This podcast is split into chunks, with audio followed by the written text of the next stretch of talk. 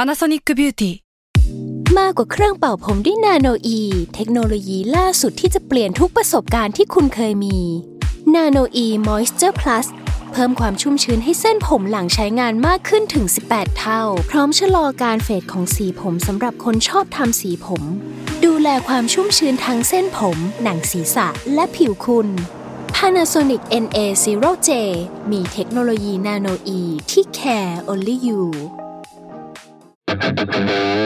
s a l m o n PODCAST มันสดอร่อย มิสยูนิเวิร์สจักรวาล ตำนาน ปรัมปรา สวัสดีครับ ยินดีต้อนรับเข้าสู่รายการ Miss Universe ครับ วันนี้อยู่กับน้องอ้นครับ สวัสดีครับ สวัสดีครับ อ้นแน้ำตัวหนะครับ อ้นครับ เดอะแมนเทอร์ครับซาวโปรดิวเซอร์ แล้วก็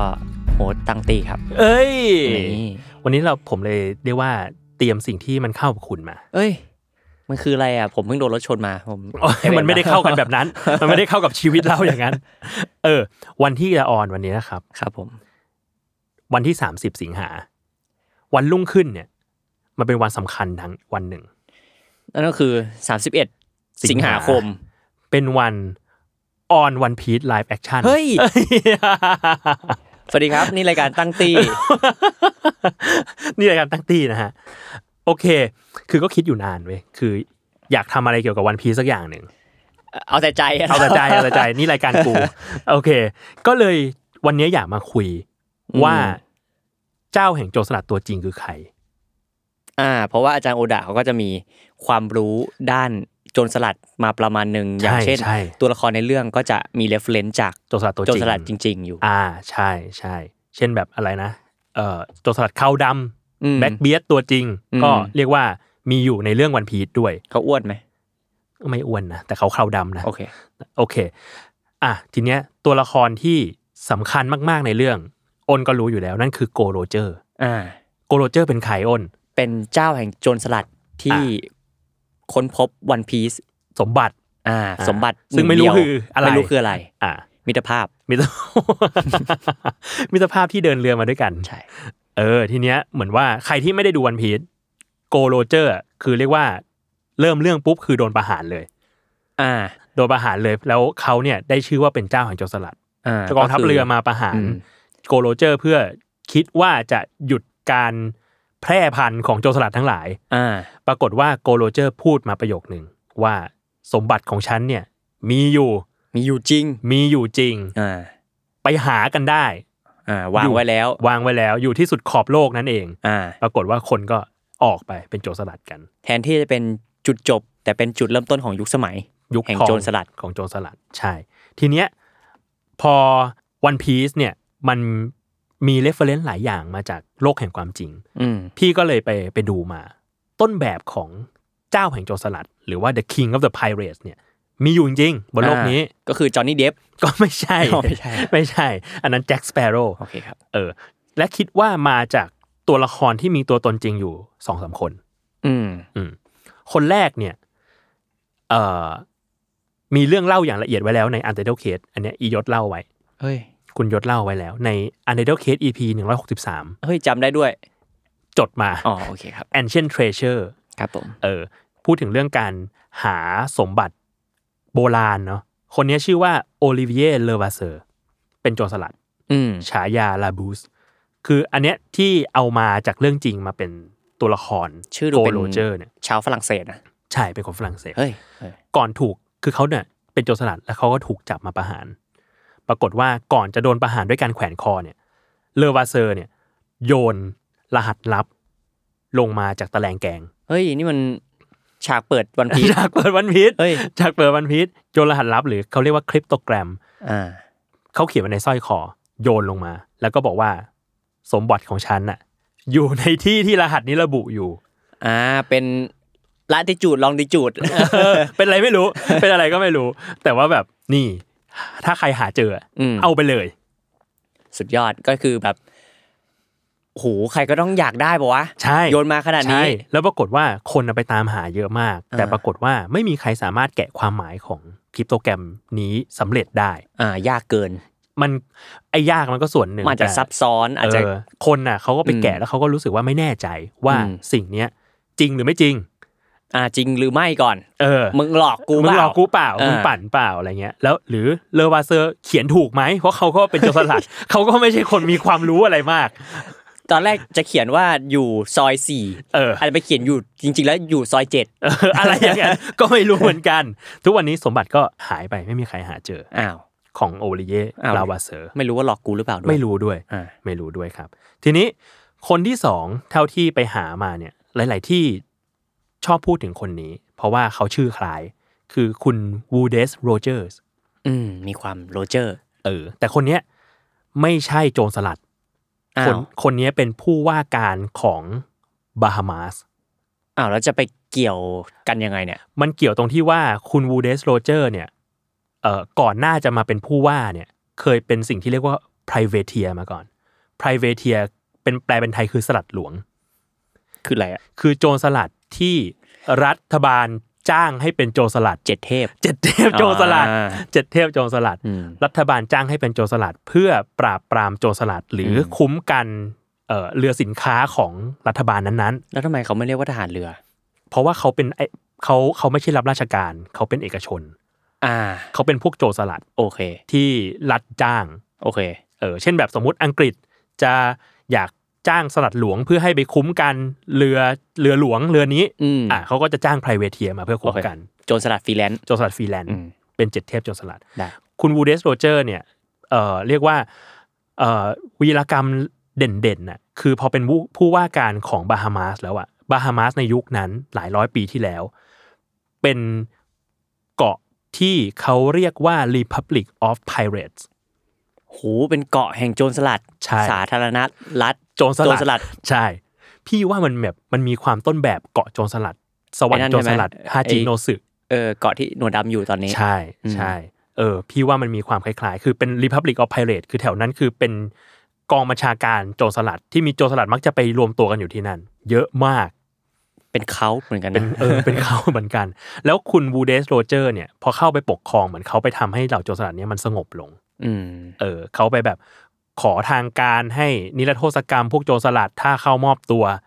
โจรส อุ๊ย ลัด เขาต้องมีบารมีใช้ได้นะ ไป มี คุพมลัง พวกโจรสลัดได้ ใช่ อยู่หมัดทั้งเกาะอย่างเงี้ย ใช่ใช่ก็เรียกว่าโจรสลัดก็มามอบตัวกันหลายคน แล้วก็นิรโทษกรรมก็กลับไปเป็นชาวบ้านธรรมดา อืม แต่ก็มีหลายคนเหมือนกันที่มอบตัวแล้วก็กลับไปเป็นโจรสลัดอีกก็มี เช่น อืม โจรสลัดหนวดดำเป็นต้น อ้าวหนวดดำก็อยู่ภายใต้ ใช่ เกาะนี้ด้วย ใช่ เอ็ดเวิร์ดทีชตัวจริง อ่า ทีนี้มาที่คนสุดท้าย คนเนี้ยน่าจะเป็นเจ้าแห่งโจรสลัดตัวจริง จริงเล ชื่อย ว่าคุณเฮนรี่เอเวอรี่ เอ้ย ชื่อนี้เหมือนเคยได้ยินในอันชาเต็ด ถูกต้อง อืม คนนั้นเลย คือเป็นโจรสลัดชาวอังกฤษ ที่ว่ากันว่าเป็นแรงบันดาลใจให้โจรสลัดในยุคนั้นคนอื่นๆ ออกสู่ทะเลกลายเป็นโจรสลัด อ่า โจรสลัดอื่นๆ ที่คาดว่าน่าจะเกิดมาในยุคที่เขารุ่งเรืองมากๆ และกลายเป็นโจรสลัดตามก็อย่างเช่น โจรสลัดเอ็ดเวิร์ดทีชหนวดด อ่าหนวดดำด้วย ำโจรสลัดซามูเอลเบลลามี เบลลามี อ่า ที่ก็เป็นต้นแบบของไฮเอนาเบลลามี อืม ในเรื่องอ่าเป็นต้น หรือโจรสลัดที่อยู่ในยุคใกล้ๆกัน ก็อย่างเช่นวิลเลียมกับตันคิด โอ้โห ชื่อคุณคุณทั้งนั้น คุณคุณทั้งนั้น คุณใครเป็นตามวันพีชมาคือคุณทุกชื่อ อ่า เออ จริงๆมีแถมชื่อหนึ่งอันนี้ไม่ได้ไม่ได้เป็นโจรสลัดยุคเดียวกัน แต่ว่ามีคนนี้อยู่จริงๆ คือโจรสลัดชื่อว่าฟรองซัวโลโลเน เอ้า คุณพี่หัวเขียว คุณมี่หัวเขียว คนนี้ก็เป็นโจรสลัดเหมือนกัน อ่า เอออาจารย์แกชอบแบบใส่เข้ามาตัวจริงอะ อ่า โอเคครับ ก็เลยวันเนี้ยจะมาเล่าเรื่องของคุณเฮนรี่เอเวอรี่เนี่ยเป็นหลัก เพราะคิดว่าเขาคือเจ้าแห่งโจรสลัดในโลกแห่งความจริง คือเขามีหลักฐานไหมว่าเขามีชีวิตอยู่จริง เป็นคนจริง ๆ อยู่ เป็นคนจริง ๆ แต่ว่าเรื่องราวในชีวิตเขาเนี่ย ส่วนมากแล้วส่วนใหญ่เลยเนี่ย เป็นเรื่อง มักจะเป็นเรื่องเล่า เล่าต่อกันมา อืม อืม เป็นมุกกปาฐะเล่าต่อๆกันมา หรือว่ามีการแบบเขียนมาเป็นบันทึกเขียนมาเป็นนิยาย เพราะนั้นแล้วก็จะปะปนกันระหว่างเรื่องจริงกับไม่จริง อืม แต่มันก็จะมีเขาโครงเรื่องจริงอยู่บางอย่าง ที่แบบเป็นวีรกรรมหลักๆของเขา ก็คือแต่ว่าถ้าใครไม่ตามวันพีชเนี่ย ผมว่าพวกศาสตร์โจรสลัดทั้งหลาย หรือไปตามหาล่าสมบัติคุณเฮนรี่เอเวอรี่นี่ชื่อดังสุด ๆ เลย ชื่อดัง อย่างที่ ชื่ ผม ดั บอกเมื่อกี้คืออันชาเต็ด ในอัญชาเขาทำอะไร เหมือนเป็นคนทิ้งสมบัติทิ้งไว้อะ อ่าวันพีช เป็น โอ้โห การตามหาสมบัติของเฮนรี่เอเวอรี่ อ๋ออ่ะเนี่ยแหละ เรื่องมันเป็นอย่างนี้ อ่า คือเฮนรี่เอเวอรี่เนี่ยคือเป็นคนอังกฤษ เป็นโจรสลัด มีฉายาและนามแฝงหลายชื่อมาก เช่นแจ็คเอเวอรี่จอห์นเอเวอรี่หรือบางที่เขาก็จะเรียกว่าเบนจามินบริดจ์แมนส่วน อืม ลูกลูกเรือเขาจะเรียกเขาว่าลองเบน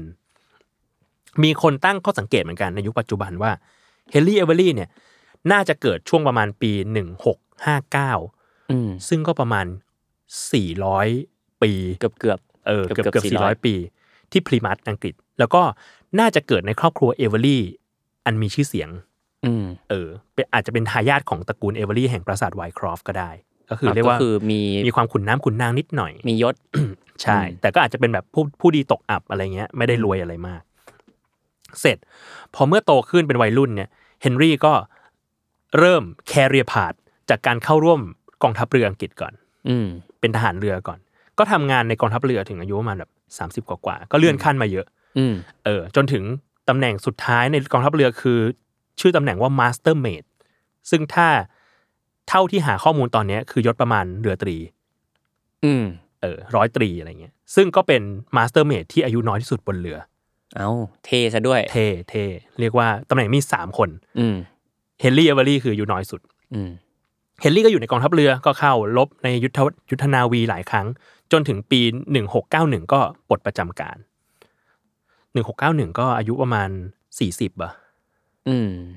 เขาเกิดเมื่อไหร่นะ 40 เขาเกิดปี 1659 ก็ประมาณ 42 อะไรเงี้ย อืม ก็ปลดประจำการ ทีเนี้ยพอปลดประจำการจากกองทัพเรือ เขาก็ไปทำงานอีกสายงานหนึ่งเป็นสายงานคาทาส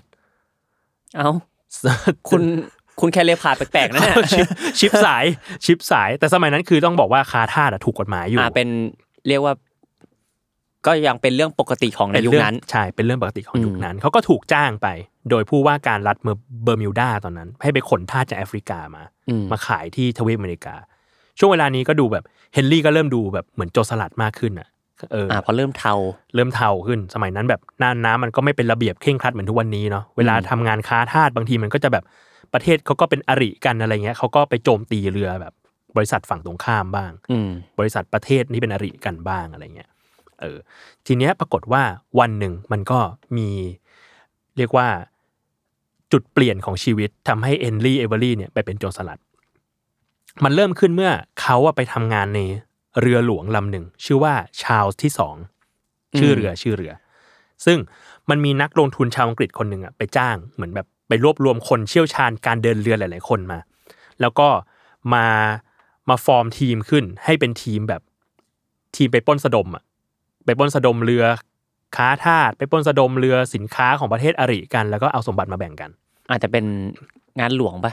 ไม่หลวงไม่หลวงเป็นแบบว่า อ่า เอก โอเค เอกชนจ้าง โอเค เออแต่เรือเรียกว่าเป็นเป็นเรือเป็นเรือหลวงลำหนึ่ง อ่า อ่า ทีเนี้ยด้วยประสบการณ์บนเรือของเฮเวอรี่ที่เฮนรี่ที่มีมาหลายปีเนี่ยเขาก็เลยได้ตำแหน่ง first mate ของเรือหนึ่งในสี่ลำไป อืม ก็ first mate ก็ประมาณ ใหญ่ใช้ได้ ใหญ่ใช้ได้ประมาณแบบรองกัปตันอะไรเงี้ย อืม อืมปรากฏว่าไองานเนี้ยล่าช้ามากจากตอนแรกที่แบบคุยกันว่าแบบเฮ้ยเดี๋ยวเราจะจ่ายเงินให้ทุกๆ 6 เดือนนะ อืม เออ ปรากฏว่ามันไม่ประสบความสำเร็จอย่างที่คิด อ่าวางบินไว้ วางบินไว้ แล้วเงินไม่มา ปรากฏนายจ้างอะผิดนัดค่าจ้างหลายเดือนมาก อ่า เออจนกระทั่งแบบผ่านไปราวๆเก้าเดือน คือเลทจะกำหนดจ่าย 3 เดือนแล้วอะ อ่า เงินยังไม่ได้เลย โห ไม่ได้แล้ว เงิน ไม่ได้ คนต้องใช้เงิน อยู่ คนต้องกิน ยาก ต้องใช้ ใช่ คนบนเรือหลายคนก็เลยเริ่มรวมกลุ่มกัน ว่าจะกบฏ อืม ก็ว่ากันว่า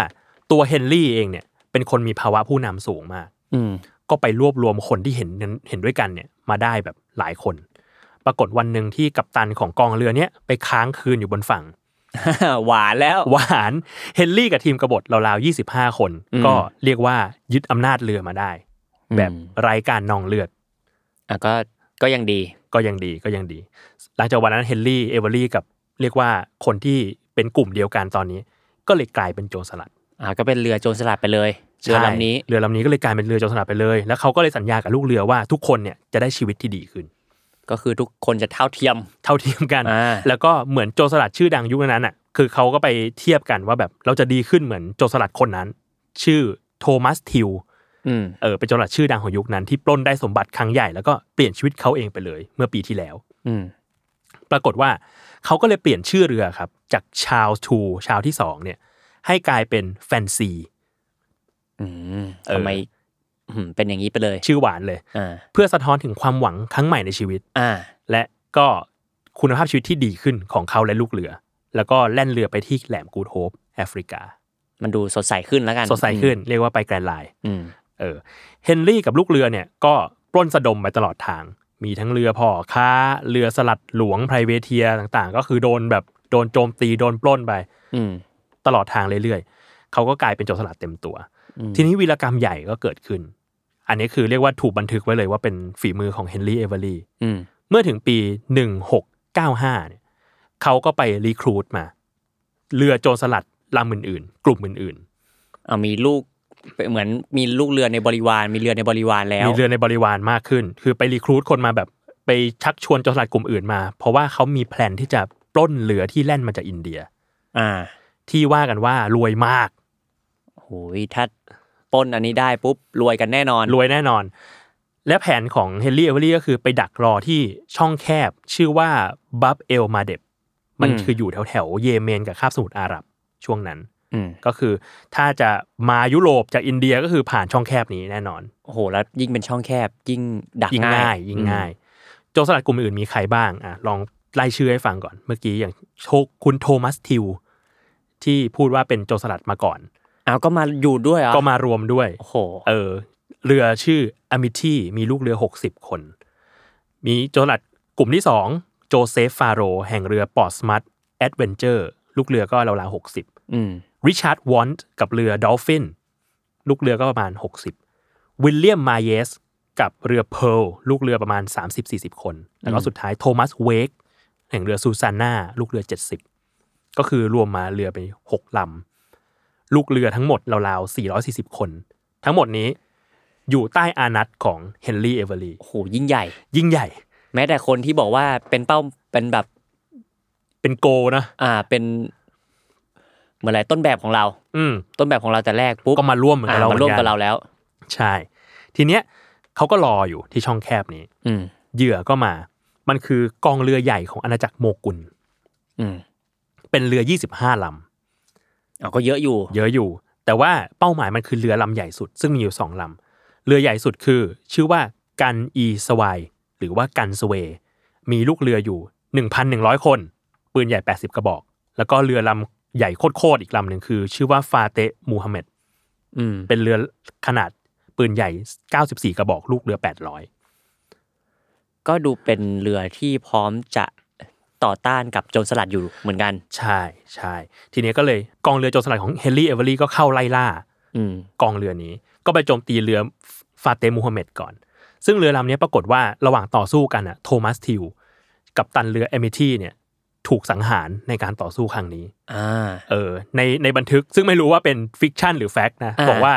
โดนปืนใหญ่ยิงตาย เชี่ยอีเมล แบบ นั้นก็เป็นยังไงวะ กระจายแบบกระจาย อ่า เออ แต่ว่าเรือของเฮนรี่เอเวอรี่ก็เข้าประชิดเรือได้ เพราะว่าเหมือนเขาแบบ เรียกว่าลบพุ่งกับเรือของโทมัสทิวจนเหนื่อยแหละ อ่า ก็ยึดเรือเรือฟาเตมัสมูฮัมเหม็ดได้ ก็ ก็ คื เหลื อ อ เรือใหญ่ ใช่ ก็เหลืออีกลำหนึ่งคือเรือกันสเวย์กันสเวย์เนี่ยปรากฏว่าพอเข้าประชิดยึดเนี่ยดันโดนยึดง่ายเลย อ้าวทำไมอ่ะ เพราะว่าลูกเรือบนนั้นนะถึงจะเยอะ แต่ว่ามันไม่ได้เป็นสายลบพุ่งขนาดนั้น อาจจะเป็นพ่อค้าอะไรอย่างงี้ป่ะ ใช่แล้วกัปตันเองก็ไม่ได้ขัดขืนขนาดนั้น ไม่ได้มีการสั่งการว่าให้ต่อสู้กับโจรสลัดแบบไหนยังไง พอมันไม่มีแบบแผนการไม่มี strategy ในการแบบป้องกัน มันก็ถูกยึดอย่างง่ายดาย อืม ทีเนี้ยปรากฏว่าเหล่าโจรสลัดก็พดเข้าไปปล้นอย่างโหดร้ายมาก มีการยึดสมบัติมีหญิงสาวถูกฆ่า ถูกข่มขืน ลูกเรือก็ถูกฆ่าไปมากมาย สมบัติที่เฮนรี่เอเวอรี่ปล้นไปได้เนี่ยมันมีทั้งอัญมณี ทองโลหะต่างๆ โดยมูลค่าในยุคนั้นอ่ะมันคือหกแสนปอนด์อะ ก็น่าจะมหาศาลในยุคนี้เล ม ย หาศาล ถ้าเทียบเท่า ใช่ ไปตีค่าเงินมา ปัจจุบันเนี่ยคือ 91 ล้าน9แสนปอนด์ตีเป็นเงินไทยประมาณ 4,000 กว่าล้านบาท อ่า ก็ยิ่งใหญ่มาก ใหญ่มาก อ่า ใหญ่มากเลยการปล้นครั้งเนี้ยเลยได้รับการบันทึกว่าเป็นการปล้นของโจรสลัดที่มูลค่ามหาศาลที่สุดในโลก ซึ่งเหตุการณ์นี้เองทำให้เขาได้ขนานนามว่าเป็นเจ้าแห่งโจรสลัด ยังไม่ขนาดนั้น เอายางด้วย ยังมันมีวีรกรรมหลังจากนี้อีกนิดหน่อย อืม แต่ว่าปัญหาหลักๆ ของการปล้นครั้งเนี้ยมันคือว่าเรือกันสเวย์อะ กำลังมุ่งหน้าไปนครเมกะ ม เพื่อไปทำพิธีฮัจจ์แล้วบนเรือลำเนี้ยมีพระญาติของจักรพรรดิออรังเซบแห่งราชวงศ์โมกุล เอาละ ยู่ ลักพาตัวได้หรือเปล่าอย่างนี้ เออ ซึ่งคิดว่าน่าจะถูกโจรสลัดล่วงล้ำแน่นอน อ่า มันก็เลยทำให้ความสัมพันธ์ของอังกฤษและราชวงศ์โมกุลแบบย่ำแย่มาก อ่า เออแบบประชาชนอังกฤษที่เป็นโจรสลัดของคุณเนี่ย มาทำอะไร โหแล้วยิ่ง เรือ ก่อนอันนี้ เรามั มันเป็นเรือชาวที่สอง ใช่ใช่ อ้าว ก็เรียกว่าย่ำแย่มาก แล้วก็ราชวงศ์โมกุลก็กดดัน ให้ทางรัฐบาลอังกฤษทำอะไรสักอย่าง กับกลุ่มโจรสลัดของเฮนรี่เอเวอรี่ อืม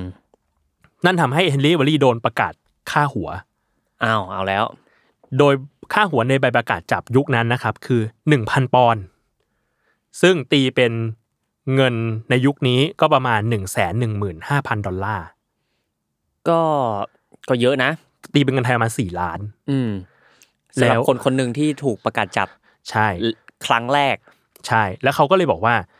อันเนี้ยเป็นค่าหัวที่เยอะมาก อืม ๆ และเป็นครั้งแรกเลยของโลกที่มีสิ่งที่เรียกว่า worldwide manhunt โอ้โห คือทุกคนเนี่ยมาล่าค่าหัวไอ้นี่ โอ้โหยิ่งใหญ่ ยิ่งใหญ่ยิ่งใหญ่เลย ยิ่งใหญ่เลย และนั่นแหละ ปัญหาคือสุดท้ายแล้วไม่มีใครจับเฮลี่เอเวอรี่ได้ อ่าพริ้วซะด้วยอ่า ใช่ มีแต่จับลูกเรือได้บางคน อ่า และนับจากวันนั้นเฮลี่เอเวอรี่ก็หายตัวไปอย่างไร้ร่องรอย อ้าว และสิ่งนี้ก็เลยทำให้เขาได้รับการขนานนามว่าเจ้าแห่งโจรสลัด อืม คือปล้นเงินใหญ่ ค่าหัวเยอะถูกไล่ล่า แล้ว ไม่ถูกจับ เกษียณเลย เกษียณเลย โอ้โ หายไปเลย หายไปเลย นั่นเอง อ่า เออ โหเขา ก็สมควรสมควรได้ได้เหมือนเหมือนเป็นสิ่งบอกเล่าต่อกันมาทั้ง อ่า บางคนก็เอาไปเนี่ยอย่างเอาไปทำเกม อ่า เอาไปทำการ์ตูน อืม อื อื ม ม ก็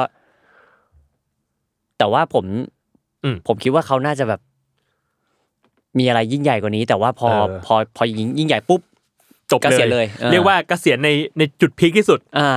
เออ แต่มันในข้อมูลมันมีบอกเหมือนกันว่าจริง ๆ แล้วแบบ เรียกว่าช่วงเวลาในการเป็นโจรสลัดของเฮนรี่เอเวอรี่มันไม่ยาวเลย อื มันแค่ประมาณ 2 ปีเอง แต่เขาทิ้งชื่อไว้ในโลกนี้ได้ โคตรเก่ง เออ มันก็เลยมีสมมติฐานเยอะมาก ว่าเขาว่าหายไปไหน อ่า เออ สมมติฐานหนึ่งคือบ้างก็บอกว่าเขาอะเดินทางไปที่พื้นที่ที่เรียกว่า New Providence ในบาฮามาสที่เมื่อกี้บอกเนาะว่าเป็นแบบ Republic of Pirates อ่า เออหรือมันก็มีนิยายเหมือนกัน ที่แต่งว่าเขาไปอยู่ที่มาดากัสการ์ อ่าฮะ เออ แล้วก็อยู่ที่นั่นอย่างราชาเลย จนมีคนเขียนนิยายออกมา ในชื่อว่า Pirates Utopia เป็นแบบสวรรค์โจรสลัด อ่า สวรรค์แห่งโจรสลัด ซึ่งสิ่งเหล่าเนี้ย ไม่รู้อ่ะ ผมคิดว่ามันเป็นฟิกชันซะส่วนใหญ่ เพราะว่า อืม ถ้ามันเป็นอย่างนั้นจริง ๆ มึง มึงก็โดนจับไปแล้วแหละ ก็จริงก็จริง คือคนรู้ขนาดนี้ เออ คนรู้ขนาดนี้ มึงรู้ว่าเป็นสวรรค์แห่งโจรสลัด กูก็ไปจับมึงแล้ว จริง เออ เออ หรือมันมีคนเขียนหนังสือออกมาเหมือนกันในยุคนั้นนะครับ ชื่อว่า King of the Pirates ชื่อนี้เลย อืม แล้วอ้างว่าเป็นหนึ่งในคนที่ถูกจับไปอยู่บนเรือของเฮนรี่เอเวอรี่ อืม เออเหมือนถูกจับเป็นตัวประกันน่ะ แล้วก็เลยเห็นการเดินทางของเขา แล้วก็เลยเขียนหนังสือออกมาในชื่อ King of the Pirates อืม แต่ก็มีคนมาดิสเยอะเหมือนกันว่า สิ่งนี้น่าจะเป็นฟิกชันแหละ อืม อืม เออ แล้วก็มีอีกสมมติฐานหนึ่งว่า บ้างบางคนก็บอกว่าเขาขายสมบัติไม่ได้เลย อ้าว เออ เพราะว่าเงินมันเป็นเงินของราชวงศ์โมกุล อ่า พอเอาไปขายปุ๊บก็รู้หมด ใช่ อย่างนั้นป่ะ ใช่ คือถ้าขายปุ๊บก็รู้เลยว่าแบบมึงคือคนที่ไปปล้นเรือมา ไม่ว่าจะเป็นใคร คือรับซื้อมาปุ๊บกูรู้เลยมึงคือเฮนรี่เอเวอรี่ เออ หรือไม่ก็เป็นลูกเรือ อ่ะกูจับมึงปุ๊บกูอาจจะได้เงินเยอะกว่านี้ด้วย ใช่ใช่ อ่า เออ ทีเนี้ยคือพอเอาเงินของราชวงศ์โมกุล หรือว่าเอาอัญมณีต่างๆ ไปขายไม่ได้ เขาก็กลายเป็นยาจก แล้วตายไป อ๋อ ตายไปอย่างแบบน่าเศร้า อืม มีสมบัติมากมาย แต่แลกเป็นเงินมาใช้จริงไม่ได้ ใช่ อืม เออถ้าถ้าในเป็นทฤษฎีนี้ก็คือ ทุกวันนี้เขาก็ถูกฝังในหลุมศพไร้ญาติ อืม แล้วก็แล้วก็ตายไปอย่างเศร้าสร้อย อืม เออ แต่นั่นแหละวีรกรรมเด่นของเขาก็ยังคงเป็นสิ่งนั้นคือ สมบัติที่เขาได้ไป